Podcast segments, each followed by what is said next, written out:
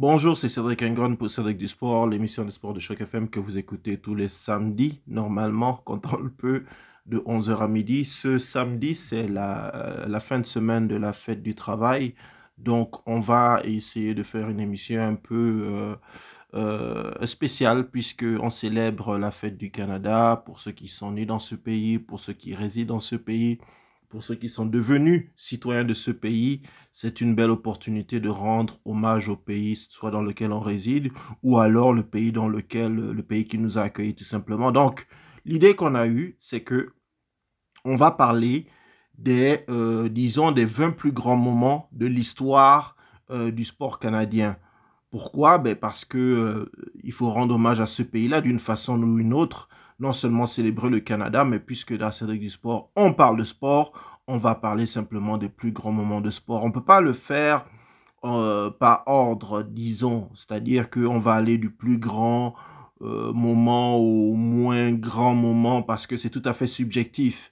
Mais étant donné que dans mon cas, j'ai, je pense, hein, humblement, une culture sportive assez développée, je vais simplement retenir les moments que j'ai connus et puis les moments dont j'ai entendu parler. Il y en a eu sans doute des meilleurs pour les plus anciens et peut-être des meilleurs pour ceux qui nous écoutent ou celles qui nous écoutent selon vos préférences, mais c'est ce que nous, nous avons choisi dans Cédric du Sport. Donc on va commencer par quoi? On va commencer par les Jeux olympiques de 2010 qui étaient à Vancouver. C'était ici au Canada. C'était la finale du tournoi de hockey entre le Canada et les États-Unis. Vous savez, euh, le hockey, les deux grandes puissances, le hockey sur glace, les deux grandes puissances au monde, ce sont principalement le Canada et les États-Unis. Il y a aussi la Russie, il y a la Suède, il y a la Finlande, disons les pays nordiques. Mais euh, dans la Ligue nationale de hockey, qui est la plus grande ligue de hockey au monde, les deux grandes puissances, celles qui ont le plus de joueurs, ce sont le Canada et les États-Unis. D'ailleurs, le Canada est tout simplement le pays qui a régulièrement les meilleurs joueurs de hockey. Donc en 2010, en fin de semaine, c'est un beau matin puisque c'est à Vancouver. Euh, pour nous, c'est l'après-midi et pour eux là-bas, c'est, disons, en, milieu de journée. Les deux équipes euh, sont avec beaucoup de joueurs euh, très spectaculaires. Je vous citerai pas les joueurs de l'équipe des États-Unis puisque je ne me rappelle pas tout simplement. Mais du côté canadien, il y avait une belle, belle collection de joueurs avec notamment dans les goals Wongo, avec Carey Price, avec de très grands joueurs en défense. Mais ce qui a marqué ce match-là, c'est que les Canada étaient favoris que les Américains étaient ce qu'on appelle les underdogs, donc les négligés, mais ils avaient livré une performance absolument spectaculaire, si bien que le match est allé jusqu'en prolongation. Et c'est là, vous savez, comme dans les films, que le joueur le plus talentueux, celui qu'on attendait, va scorer ce qu'on appelle le golden goal ou tout simplement le but en or. Donc, Sidney Crosby qui marque pendant la période de prolongation pour donner une victoire au Canada de 3 buts à 2 contre les Américains et c'est devenu euh, l'image des euh, Jeux olympiques de Vancouver, cette victoire-là de Sidney Crosby pour capturer euh, la médaille d'or lors des Jeux olympiques d'hiver de 2010 à Vancouver. Autre moment spécial, c'est la victoire de Donovan Bailey aux Jeux olympiques en 1996 à Atlanta. Donovan Bailey euh, c'est un athlète du 100 mètres qui a couru le 100 mètres, je pense aussi le 200 mètres, mais en tout cas les, courses de, de, pas grande distance. Il est jamaïcain de naissance, mais il était élevé au Canada et il a représenté le Canada plusieurs fois aux Jeux olympiques et aux championnats du monde. Donc aux Jeux olympiques d'Atlanta, finale du 100 mètres, il a couru en moins de 10 secondes. Et à l'époque, c'était tout simplement l'homme le plus rapide au monde. Et il avait gagné à cette occasion-là le 100 mètres championnat du monde. Et si je me rappelle bien, c'était l'homme, le premier Canadien à remporter. À ce moment-là, il brisait une sorte d'hégémonie des Américains.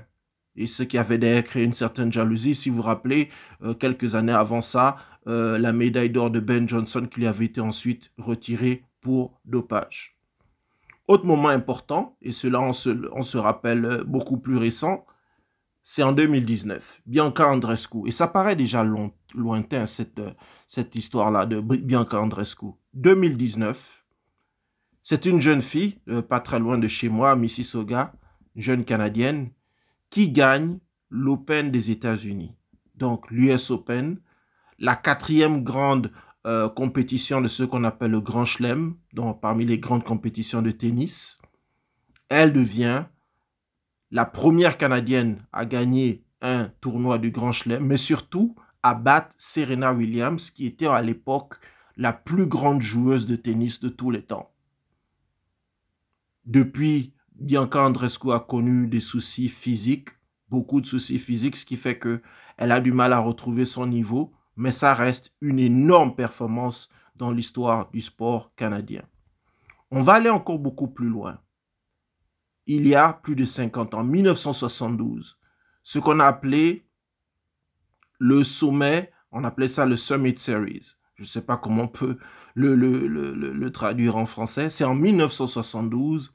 Euh, il y avait plusieurs confrontations euh, pendant la guerre froide entre euh, le Canada et la Russie, ce qui s'appelé à l'époque l'URSS. Donc, grande compétition de hockey avec les fans des deux grandes équipes qui se regardaient. Le Canada avait, pendant ces trois matchs-là, parce que c'était un tournoi en trois matchs, à chaque fois, le Canada était mené et ils avaient réussi à gagner les trois derniers matchs, surtout le dernier, qui ils ont gagné à la toute fin sur un but de Paul Anderson en 1972. Évidemment, j'étais pas là, et sans doute ceux et celles qui écoutent euh, Cédric Sport aujourd'hui n'existaient pas. Mais c'est un match qui est resté dans la mémoire collective des Canadiens qui vivaient à ce moment-là. Un autre symbole du grand histoire, du sport du Canada, c'est le marathon pour l'espoir de Terry Fox. Et ça, les plus jeunes, je ne suis pas plus très jeune, mais j'en ai entendu parler. En 1980, Terry Fox avait commencé une aventure qui a inspiré des millions et des millions de personnes à travers le Canada, puisque son idée, malgré le fait qu'il souffrait du cancer et qu'il avait une prothèse, il a commencé un marathon qui, lui a permis de traverser tout le Canada. 5300 km en 143 jours. Ça a d'ailleurs inspiré des films, ça a d'ailleurs inspiré des grandes émissions, ça a donné beaucoup de courage en l'espèce, le marathon, l'exploit de Terry Fox n'était pas une compétition, mais le fait qu'il ait mis tant de euh, dédication, le fait qu'il ait mis tant d'efforts pour cela mérite dans le fait dans les plus grandes histoires de l'histoire, dans les plus grands moments de l'histoire du sport canadien. Il y a 20 ans déjà, un autre moment, et ça beaucoup n'en ont sans doute jamais entendu parler, si vous ne faites pas attention si vous n'avez jamais pratiqué le golf. En 2003, Mike Weir, c'est le premier Canadien à remporter un tournoi majeur de golf. Et à ce moment-là, qui est euh, favori? Ben, Tout simplement Tiger Woods, Phil Mickelson et bien d'autres. Mike Weir accompli un véritable exploit. Jusqu'à présent, il n'a pas réussi à égaler cela, il se recherche un petit peu dans sa carrière, mais il faut savoir que le Master de golf, c'est le plus grand tournoi de golf au monde. Si vous faites des petites recherches, vous allez savoir que lorsque un, un golfeur gagne le tournoi des Masters, on lui fait revêtir la fameuse veste verte qui montre que c'est le maître. Et c'est pour ça qu'on appelle ce tournoi-là le Master ou en français le tournoi des maîtres. Autre grand moment, et ça c'est beaucoup plus loin, et c'est euh, en faisant des recherches que j'ai entendu parler de ça pour la première fois, dans les années 50, plus précisément 1954, une jeune dame qui s'appelait Marilyn Bells est devenue la première personne à euh, nager euh, à travers tout le lac Ontario. Elle l'a fait dans le froid, dans la solitude, à l'âge de 17 ans. Oui, ce n'était pas une compétition, mais c'est une performance sportive en elle-même qui est absolument remarquable. Autre moment lintouin, 1966 et 1972. Si vous avez fait des recherches sur le sport, vous avez peut-être en doute parlé de Georges Chevalot. Chevalot, c'était un grand boxeur dans la catégorie poids lourd qui n'a pas eu le bonheur de gagner de grands titres majeurs, mais qui était connu pour sa grande bravoure et son grand courage. En particulier lors de ses confrontations face au grand Mohamed Ali. Deux fois qu'il a combattu et deux fois les combats sont allés aux 12 rounds. Il faut savoir qu'à l'époque, et ça reste le cas jusqu'à présent, Mohamed Ali était considéré comme tout simplement le plus grand boxeur de tous les temps. Et le fait que Georges Chevalot, canadien, ait réussi à lui résister aussi longtemps était une performance absolument remarquable. Donc, on a couvert déjà, euh, je pense, huit grands moments dans l'histoire du sport canadien. On a parlé de boxe, on a parlé de natation, on a parlé de marathon. Ok, ce sont des sports internationaux. On va parler d'autre chose maintenant dans l'histoire du grand sport canadien. Les Blue Jays. Les Blue Jays en 2000, euh, à la fin des années 2010, c'est une belle époque. C'est une équipe qui est même qualifié de parmi les plus puissantes de euh, la ligue euh, de la MLB, donc la Major League Baseball. Ils ont à l'époque dans leur effectif des joueurs tels que José Batista. Et c'est à cette époque-là que en, en finale de conférence en 2015, il est arrivé ce qu'on appelait le bat flip. Qu'est-ce qui se passe à ce moment-là? C'est que Joe, euh, José Batista, j'ai même la, le, son qui s'affiche, mais on n'a pas le droit de le diffuser. Malheureusement, on n'a pas les droits. Non seulement il arrive à scorer à ce qu'on appelle un coup de circuit, un home run, mais en plus, le geste qu'il fait ensuite, le fameux bat flip, le fait de jeter en l'air le bâton de baseball, ce qui est considéré d'ailleurs comme un signe de non-respect pour l'adversaire, mais le fait qu'il ait fait à ce moment-là ont rendu les choses vraiment extraordinaires. C'est euh, qui a montré, qui a remis à ce moment-là Toronto sur la carte du, euh, euh, du baseball majeur. C'était un grand moment dans l'histoire, du sport canadien. Non pas parce que les Blue Jays ont remporté quoi que ce soit après ça, mais ce que ça a.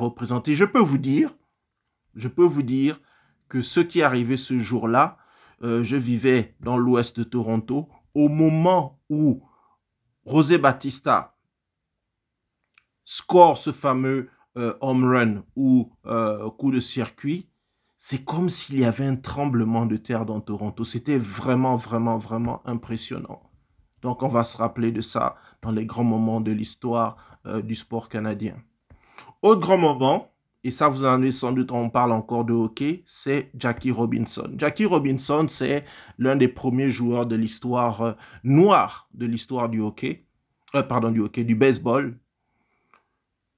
Aujourd'hui, vous savez, pour ceux qui regardent le baseball, il y a plein de joueurs noirs. Mais à l'époque, il y en avait très peu. Si bien que, avec l'équipe qui s'appelait euh, les Montréal Royals, donc équipe qui était affiliée à la grande équipe de Dodgers, un fameux numéro 42 qui s'appelait Jackie Robinson, fut le premier, le premier noir à débuter dans ce sport-là. Pour vous donner à quel point c'était extraordinaire, c'est que non seulement ce fut le premier noir, mais il avait remporté et il dominait quasiment toutes les grandes catégories statistiques. Donc on ne l'avait pas mis simplement là pour le symbole, mais aussi et surtout pour ses performances. Autre grand moment dans l'histoire du sport canadien, Christine Sinclair. Christine Sinclair, pour ceux qui suivent ce qu'on appelle le football au niveau international ou le soccer au niveau canadien, c'est tout simplement la plus grande joueuse, l'une des plus grandes joueuses de l'histoire du soccer féminin. En 2020, alors que le Canada est en train de, comment dire, connaître une certaine ascension au niveau du soccer féminin, elle devient tout simplement la plus grande scoreuse de l'histoire du football, du soccer féminin, en marquant son 185e but. Vous imaginez? 185 buts au niveau international. Messi n'a pas réussi à faire cela. Cristiano Ronaldo n'a pas réussi à faire cela.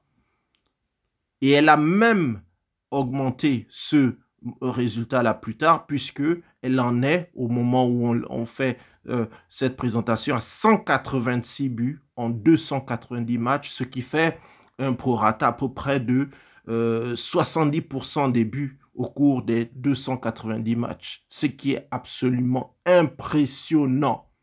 Absolument impressionnant. Christine Sinclair, c'est probablement la plus grande joueuse de soccer, hommes et femmes confondus, de l'histoire du Canada.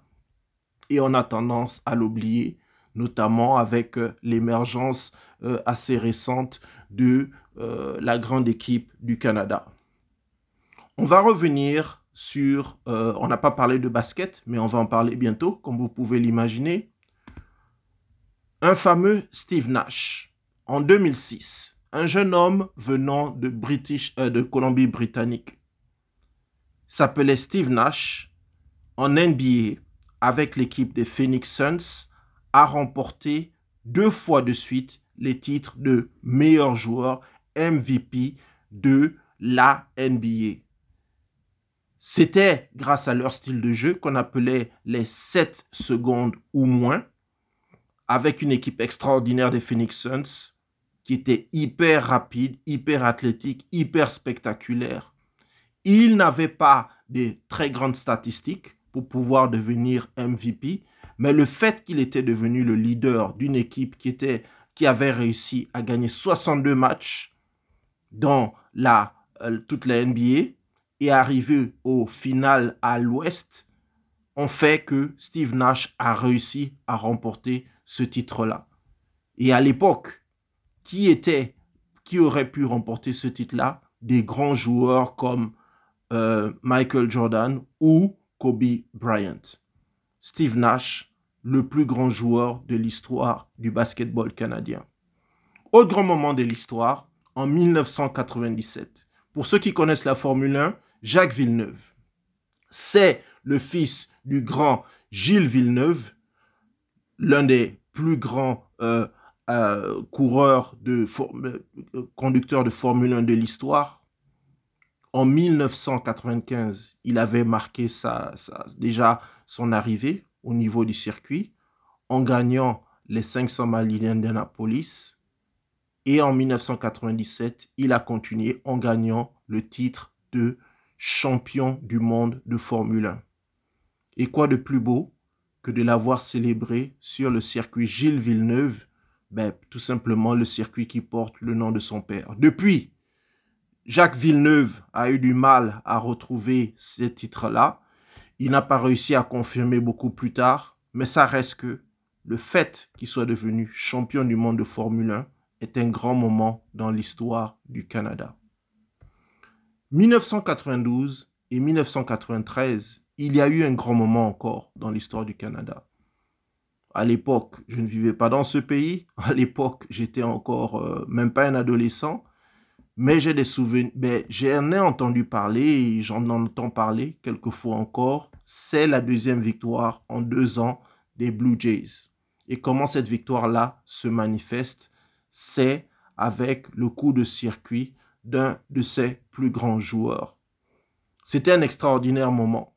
C'était un extraordinaire moment parce que ça marquait simplement l'unité de tout un pays.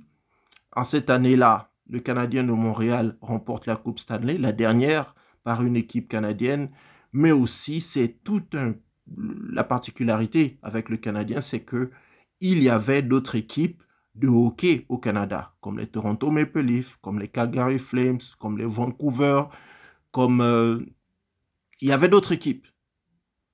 Mais la seule club de baseball au Canada, ce sont les Toronto Blue Jays. Et il y avait vraiment eu une grande célébration collective pour cette équipe-là, pour cet exploit-là. Et jusqu'à présent, ça reste dans la mémoire collective, même si cela est arrivé il y a maintenant 30 ans. Autre grand moment, de l'histoire du sport canadien. Je vous l'ai dit, hein, vous êtes dans Cédric du Sport, ce n'est pas en ordre qu'on a fait ce rassemblement-là ou ce classement-là des grands moments dans l'histoire du Canada. On veut simplement rendre hommage à ce pays-là qui nous a accueillis pour ceux qui sont immigrants comme moi ou qui sont nés dans ce pays ou qui sont devenus résidents de ce pays-là. En ce week-end de fête nationale du Canada. En 2011, le fameux Georges Saint-Pierre. C'est l'un des plus grands combattants dans l'histoire du MMA. Vous savez, le MMA, ce sont les arts martiaux, les combats. Donc le 30 avril 2011, Georges Saint-Pierre, un jeune homme du Québec à l'époque, offre une grande expérience, le premier combat de UFC dans l'histoire du Canada. Il combat ce jour-là Jake Shields et il remporte l'un de ses neuf combats de défense de titre devant 55 724 spectateurs. À l'époque, c'était la plus grande affluence dans l'histoire de l'UFC de tous les euh, en Amérique du Nord. Même si le combat en lui-même n'était pas extrêmement spectaculaire et ça, caractérise euh, le style de Georges Saint-Pierre, ça reste un grand moment parce que c'était tout simplement la première fois qu'un Canadien remportait euh, un combat de UFC devant son public. En 2019, je vous ai dit, ce n'est pas en ordre, ok? Donc, on va un peu dans tous les sens. En 2019, tout précisément en mai, un match des Toronto Raptors contre les Philadelphia Sixers je m'en rappelle très bien, puisque j'étais dans le stade ce jour-là. Il reste 4.2 secondes. Les deux équipes sont égalité. Remise en jeu. Kawhi Leonard reçoit la balle, commence à courir vers la droite, traverse, commence à courir. Il est défendu par Ben Simons, puis par Joel Embiid. Il décide, en regardant le chrono, qu'il ne peut plus faire de passe à personne et qui va shooter lui-même. Et le shoot prend une trajectoire un peu particulière. Moi qui ai joué au basket depuis euh, mon enfance, je n'ai jamais vu un shoot comme ça. Un shoot qui rebondit quatre fois sur le cerceau, sur l'anneau. Quatre fois.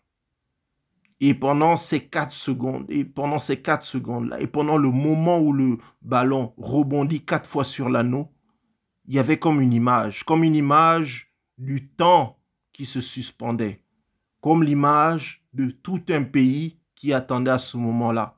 Je peux vous le dire, puisque j'ai fait un podcast dessus pour euh, EcoProd, il n'y avait pas un bruit dans tout le stade. Il y avait près de 20 000 personnes. Mais imaginez 40 000 yeux tournés vers un cerceau et un ballon. Et lorsque le ballon a rebondi pour la dernière fois et tombé dans le cerceau, il y a eu comme toute une énergie qui s'est dégagée, comme une éruption qui s'est dégagée à ce moment-là, car c'était la victoire des Toronto Raptors qui atteignait pour la deuxième fois les finales de conférence. C'était absolument incroyable. Encore une fois, il s'agit d'un grand moment de l'histoire du, sport du Canada, pas parce qu'il y avait un titre qui été remporté, mais c'est à cause des circonstances, à cause de l'émotion que tout cela a procuré pour tout le peuple canadien. Allez, on va accélérer un petit peu dans cette euh, émission spéciale de Cédric du Sport sur euh, Choc FM, la radio 100% Toronto, 100% francophone en 2016. Une jeune fille de l'Ontario qui s'appelait Penny Alexiak a réussi un exploit absolument retentissant en 2016 aux Jeux Olympiques de Rio, puisqu'elle a remporté quatre médailles à elle seule. Quatre médailles, ce n'est pas la première fois qu'un athlète le fait, mais ce qui rend spécial, c'est que elle l'avait fait à l'âge de 16 ans. 16 ans. Penny Oleksiak. Et ça reste l'un des plus grands exploits de l'histoire du Canada. On va finir sur ce classement-là avec ce qui pour moi sont euh, trois des plus grands moments de l'histoire du Canada. En 2000, un jeune homme qui venait des États-Unis qui s'appelait Vince Carter pendant le week-end du All-Star Game réussit le concours de dunk. Il a réussi non seulement le concours de dunk, mais le spectacle qu'il a donné à cette occasion-là, le type de dunk qu'il a mis, l'influence que ces dunks-là ont réussi à avoir sur tout le monde, pas simplement au Canada, pas simplement aux États-Unis, mais dans toute l'Amérique du Nord et le monde entier, c'est quelque part ce concours de dunk-là qui a signé la naissance du basketball au Canada. Même si les Toronto Raptors ont été créés en 1995, c'est vraiment avec ce concours de dunk-là que des centaines, des milliers de jeunes se sont dit, nous aussi, on veut faire comme Vince Carter. Il y a plein d'autres moments qu'on aurait pu citer concernant euh, les grands moments de l'histoire du sport au Canada, mais on va en citer un tout dernier. En 2019, encore une fois, en mai, j'étais c'est le fameux parcours des Toronto Raptors. Ils arrivent cette année-là à remporter le championnat de la NBA. Là aussi, on avait fait des émissions spéciales dessus. Pour le compte de Choc FM, on avait pu participer. On avait pu voir tout cela, tout le parcours depuis le premier tour jusqu'à la finale. La finale, malheureusement, on n'avait pas, on n'avait pas eu l'opportunité d'y participer. C'était en 2019 mais au moins on avait pu suivre tout le parcours de l'équipe. En finale, ils affrontaient les Golden State Warriors et ce qui a rendu cela spécial, c'est non seulement le fait que le noyau de cette équipe-là était formé de joueurs qui avaient été draftés, qui avaient été développés, qui avaient été formés par les Toronto Raptors. C'était l'avènement de Kawhi Leonard, c'était le rassemblement de plusieurs joueurs internationaux, mais c'était surtout l'émotion collective qu'ils avaient procuré à tout un pays. En 2019, c'était la dernière fois qu'on a eu une grande parade dans tout le Canada avec une équipe qui a remporté un championnat majeur. Kawhi Leonard est devenu le symbole de tout un pays qui s'est mis à supporter un club de Toronto. Et pour moi, je pense personnellement que c'est le plus grand moment dans l'histoire récente du sport canadien. Donc c'était Cédric Engon pour cette émission spéciale de Cédric du Sport. On salue tout le monde, on vous souhaite une bonne fête de Canada et on se retrouve au cours des prochaines semaines.